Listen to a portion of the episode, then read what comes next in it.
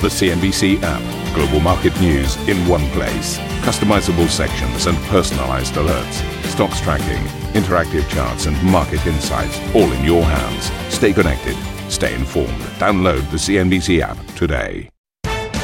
Very good morning, everybody. Welcome to Squawk Box. Your headlines this hour. Former US pandemic hotspots reopen for business as Florida, New York, New Jersey, and Connecticut prepare to allow most businesses now to operate at full capacity.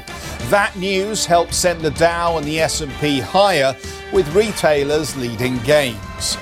US President Joe Biden looks to build support for his spending program as Republicans describe the plans as an economy and jobs killer. But the president says it's the right move. Republican voters overwhelmingly support it. Now I just got to get some of my Republican colleagues to support it. Uh, the US and UK apparently reinforcing their special relationship as Britain hosts the first in person G7 Foreign Ministers Summit in two years, with the group seeking to counter threats posed by Moscow and Beijing. It is not our purpose to try to contain China or, or to hold uh, China down. What we are trying to do is to uphold the international rules based order that our countries have invested so much in. Plus, Vivendi and Mediaset, well, it looks like they're calling a truce, agreeing a deal to end their years long legal battle with the French group to sell down the majority of its stake in the Italian broadcaster.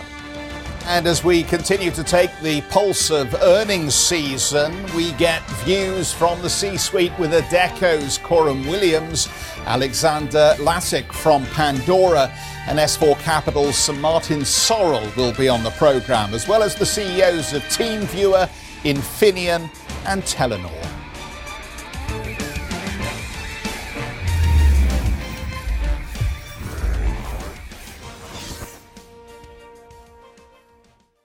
He's got me worried now. I'm just hoping at least two of those CEOs on, are on street signs rather than squawk box. I haven't prepared for them. All right, let's move on. Good morning to you, my friend. How are you? Very well, very oh, well.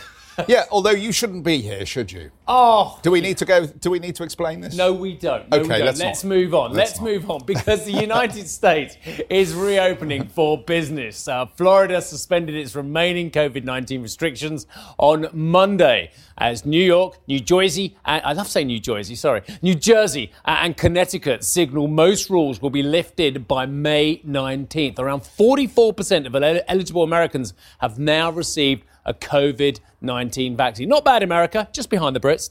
Anyway, let's move on. I mean, they're both very impressive figures. Let's have a look at these US markets. There, there is a lot to say, actually, despite the fact that, you know, you look at this, okay, Dow's up 0.7%, 238 points, pretty solid stuff there as well. Energy had a good time. I'll come to retail a little bit later.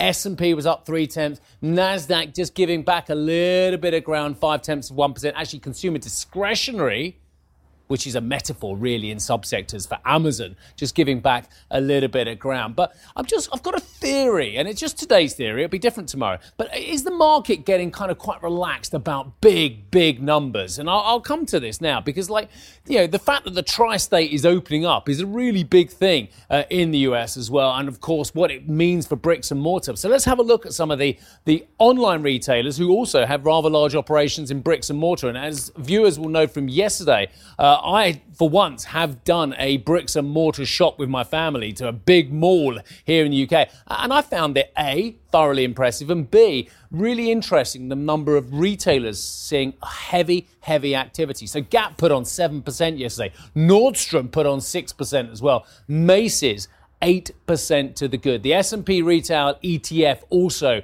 uh, had a decent rally as well. I mean, look at that. 2% higher, but 22% up in the last three months. And we have had a, a big rally before the last three months as well. So let's have a look at transports as well. Of course, people hoping more activity, more freight activity, uh, 1.8% higher. Again, 25% higher. And, and again, I, I would look at these numbers. I'll just show you one thing. Here we go. I'll just, I've unloosened up because that means I'm going for the big stretch, okay? 12 month, 386%.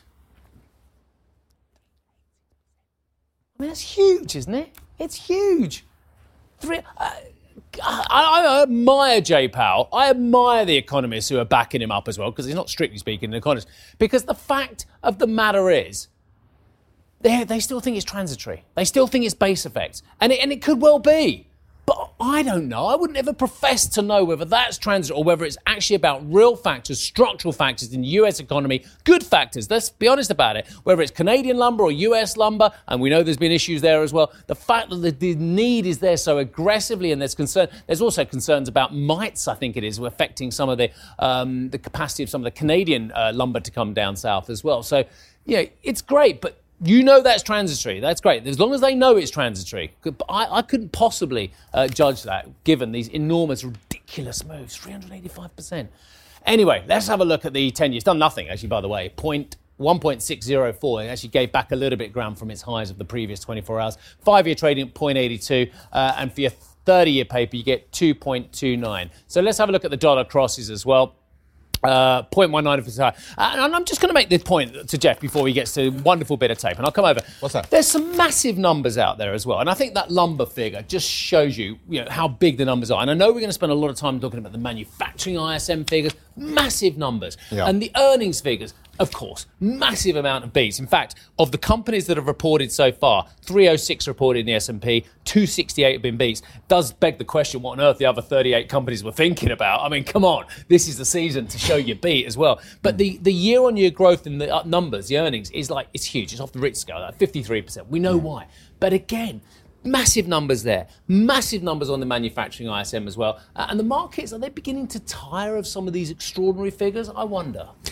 Uh, I mean, the problem is just the valuation, isn't it? And, the flow of money, and the impression we get at the moment that just in some quarters, institutions are pulling away a little bit from committing new money at this stage. And I'll go back to it. I mentioned it a few times uh, over recent programs, but I was very struck with that Bank of uh, America Merrill Lynch report where they suggested that they were seeing institutional and hedge fund flow just stepping back at the moment. And obviously, um, to continue to achieve new highs, these markets need share buyback rates to continue to be strong. And they also need those institutions to be seeding new money into the markets. So the retail flow continues to be strong in the States.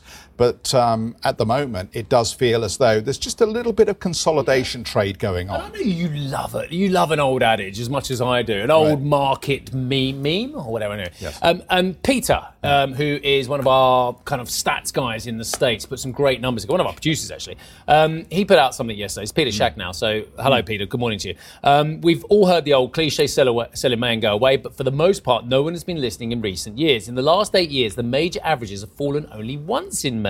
That was in 2019, in the midst of the worries over trade relations with China. Since 1950, the S&P has averaged an uh, 0.17 positive in May. Now, I know what you're going to say next is actually it's not just about May, it's about the ensuing summer period as well. And, and, Yeah. and, and maybe we'll set Peter to work on those stats. Uh, we will uh, we'll come back to some of these stories, and of course, uh, just referring to the fact that you are here. Obviously, uh, regular viewers will know that Karen is not. So, Karen, if you're watching this morning, get well soon, and hopefully, we'll see you back round the desk shortly. Let's pick up on the inflation story. Richmond Fed President Thomas Barkin says he expects inflation pressures to ease next year as the economy recovers from the pandemic. Speaking to CNBC, Barkin said the impact of massive fiscal spending on prices will subside. If you look at the elements of the PCE, there are roughly 175 of them. You'll see a lot of uh, prices that are up quite significantly. I think rental cars topped the list uh, last month, but you also see a lot that aren't. And so, uh, again, where, what you see is where you sit. I'm watching expectations very closely, uh, both survey based expectations and market expectations. Uh, those have firmed, but I'd say there's nothing in either one of those metrics that looks like you're seeing a, a breakout uh, in inflation. Tom Barkin there. Well, Senate Minority Leader Mitch McConnell has warned a planned tax hike on wealthy Americans could hurt the chance of passing a broad infrastructure spending program. But speaking at an event in Virginia, President Biden defended the tax rises, saying he wants companies and the rich to pay their quote fair share to help boost the recovery. The reason I'm bothering to do this is I keep hearing on the press Biden's going to raise your taxes. Anybody making less than $400,000 a year will not pay a single penny in taxes. And we will not increase the deficit either, unlike the last gigantic tax cut, which increased the deficit by $2 trillion. It's about balancing the system and growing the economy. Well, as Steve was pointing out, we've had some big numbers and some that have been very attractive, but the US manufacturing activity number actually was a, a, step back. It slowed to 60.7 in April. That was below estimates, but obviously anything above 50 is still expansion. This, according to the latest ISM survey, the sector pulled back from the highest level in nearly four decades in March as an outburst of pent up demand put a strain on supply chains that are still recovering from the pandemic related lockdowns. We're saying we're starting a sentence, but with a 60 handle ISM, you yeah. know that something's going to, you know, the stats are hard to compare. The previous month was a 34 year high, I think, and people wanted a bit more 65, 64.7. They didn't get it, and that's the disappointment, I suppose. Right, let's have a look at Austria Microsystems. Actually, it's not called that anymore, it's called AMS. Uh, and the first quarter figures revenue 5 beg pardon, 1.5 billion US dollars, adjusted operating EBIT margin of 11%. Uh, AMS Osram expects a further positive business development in light of certain seasonal effects with revenue of 1.43 to 1.53 billion dollars. Group revenues were 9% lower sequentially compared with a strong quarter in the fourth quarter of last year. What else can I tell you? They've reconfirmed their overall financial target model, which looks for double digit average revenue growth in percentage terms uh, an adjusted operating profitability of 20 to 25%. What's coming up on the show, Geoff? Uh, Adecco, we uh, are going to have a look at the numbers as the company reports a rise in four, first quarter sales volumes. Uh, we have the staffing company's CFO, Coram Williams, with us. That's coming up in just a moment. And for a look at some of the day's biggest corporate earnings in Europe, check out the Squawk Box podcast. We'll be back after the break.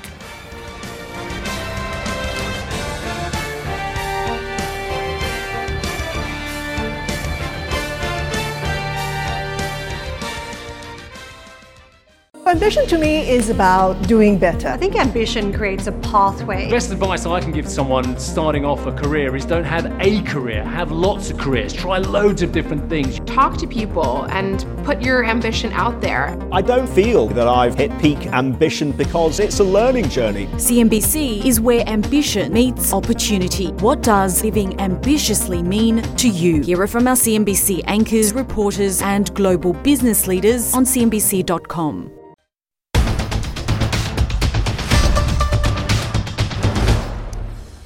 Uh, we're back, everybody. Let's take a look at uh, some some numbers here from Adecco. So the headline on these uh, first quarter sales: uh, robust start to 2021. The group posting a 2% rise in first quarter sales. Uh, that an increase in organic revenues in the first three months. Gross margin up by 80 basis points to 20.1%, uh, according to the Swiss business. Let's get to uh, Coram Williams, who's the CFO of Adecco. Coram, good morning to you. C- can you just flesh out the quarter for us then? Um, how encouraging is this then in terms of the broader reopening for the year? So good morning. Um, it's nice to be back on. Uh, in terms of the the quarter, we've had a we've had a robust start. It's been a good performance, back to growth, so up two percent on revenues, strong gross margin development, good cost control, and a strong EBITA margin of four point two percent, which is industry leading. So it's been an encouraging start. I think the thing I'd say though is that it is very dependent on the way in which the economies develop around the world.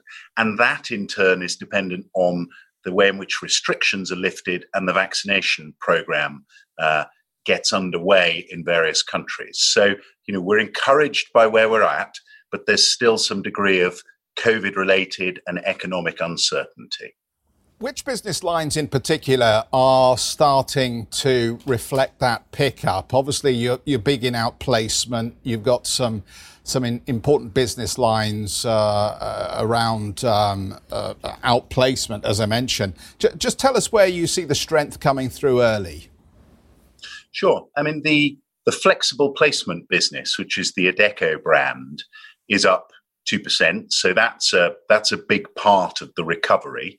Part of that is because obviously you know it, uh, it, it, it was impacted at the beginning of the crisis but now it's starting to pick back up as the demand for flexible labor grows. But as you said, we've also got a couple of other business lines career transition, which continues to grow. And we're starting to see a pickup in our permanent recruitment businesses as well. So, you know, there are some encouraging signs about the way that growth is starting to come back.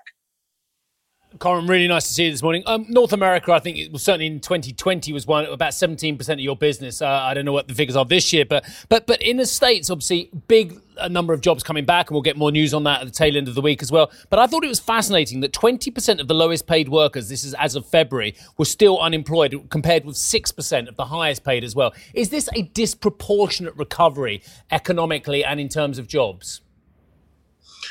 I think in, in terms of the way in which the recovery is coming back, it's very much driven across the world by restrictions and the way they get lifted.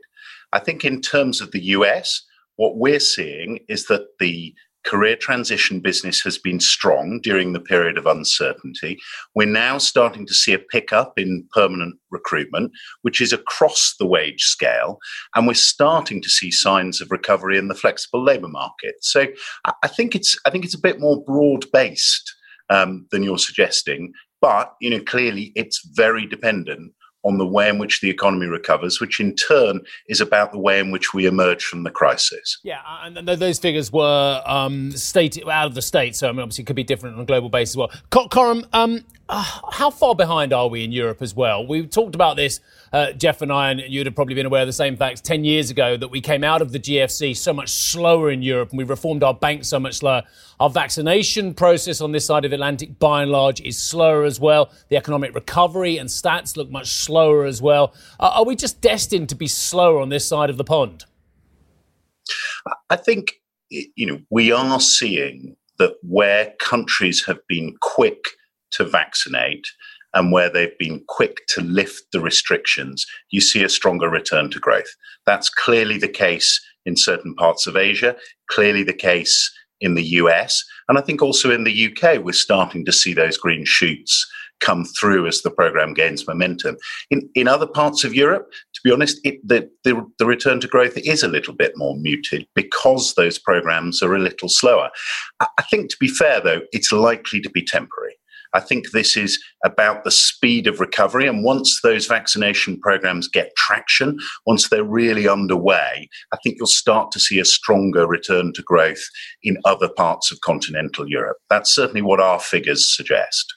Um, wages, Coram, I suppose you knew that question was coming. Wages, inflation, is it becoming embedded? You mentioned twice now that actually permanent jobs, and that's great news for many people, permanent jobs uh, are becoming a, a, little bit more of the norm now again. Um, any hopes on the wage front? Well, I know there's a there's a real debate on this at the moment. I, I have to say, when I look at our business, there are pockets of wage inflation. So, for example, Latin America, certain parts of Eastern Europe.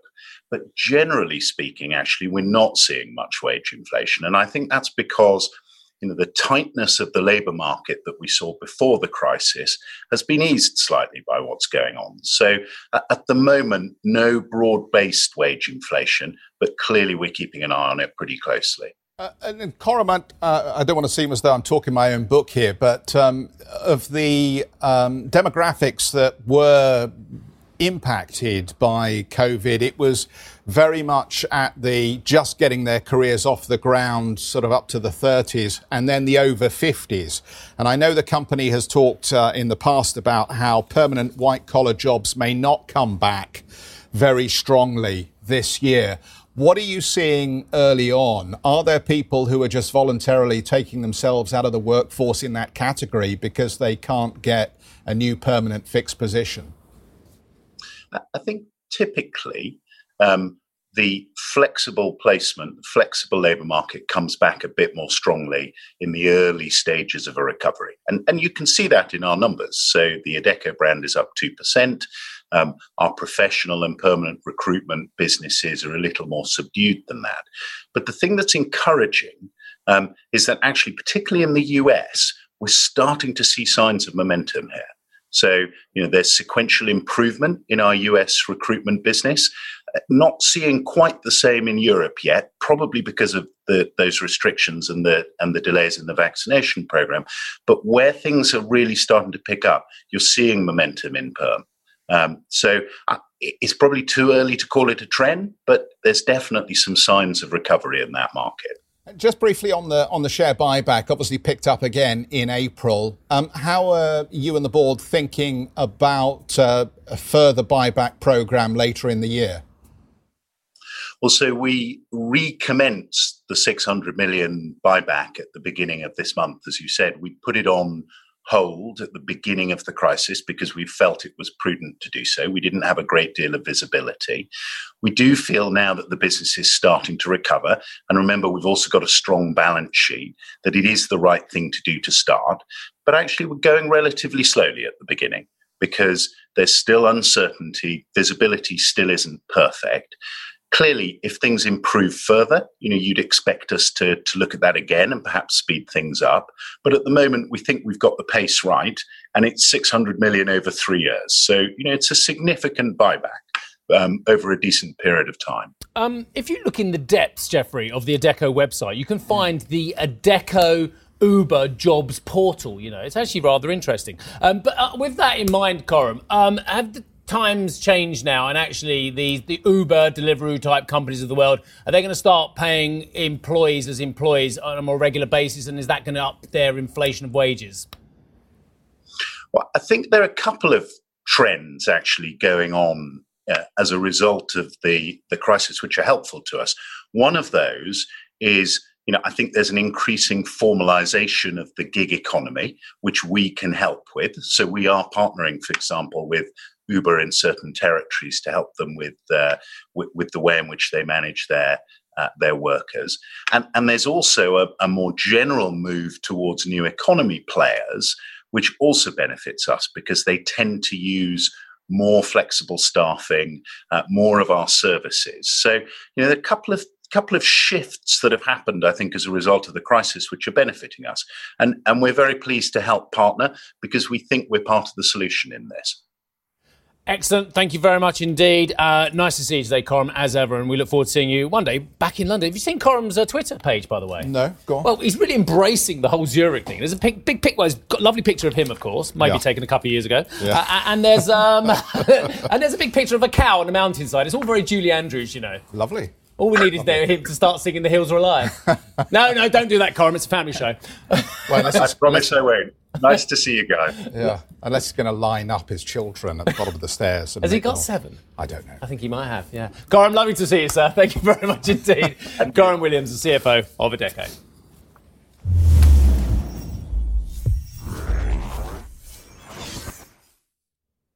Uh, India has reported over 357,000 new daily COVID 19 cases, bringing the country's total number of infections to over 20 million. It's the 13th day in a row that new infections have topped 300,000.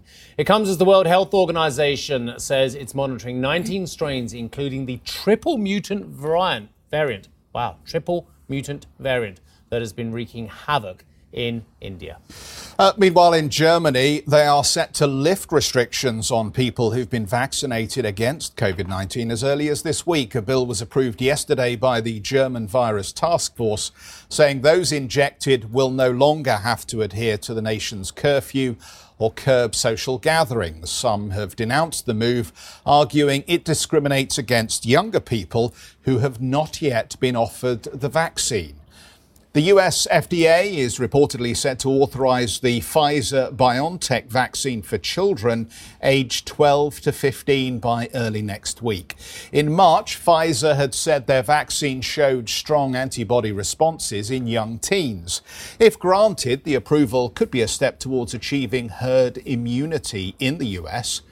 Thank you for listening to Squawk Box Europe Express. For more market moving news, you can head to CNBC.com. Or join us again on the show with Geoff Cutmore, Steve Sedgwick, and Karen Tso, weekdays on CNBC.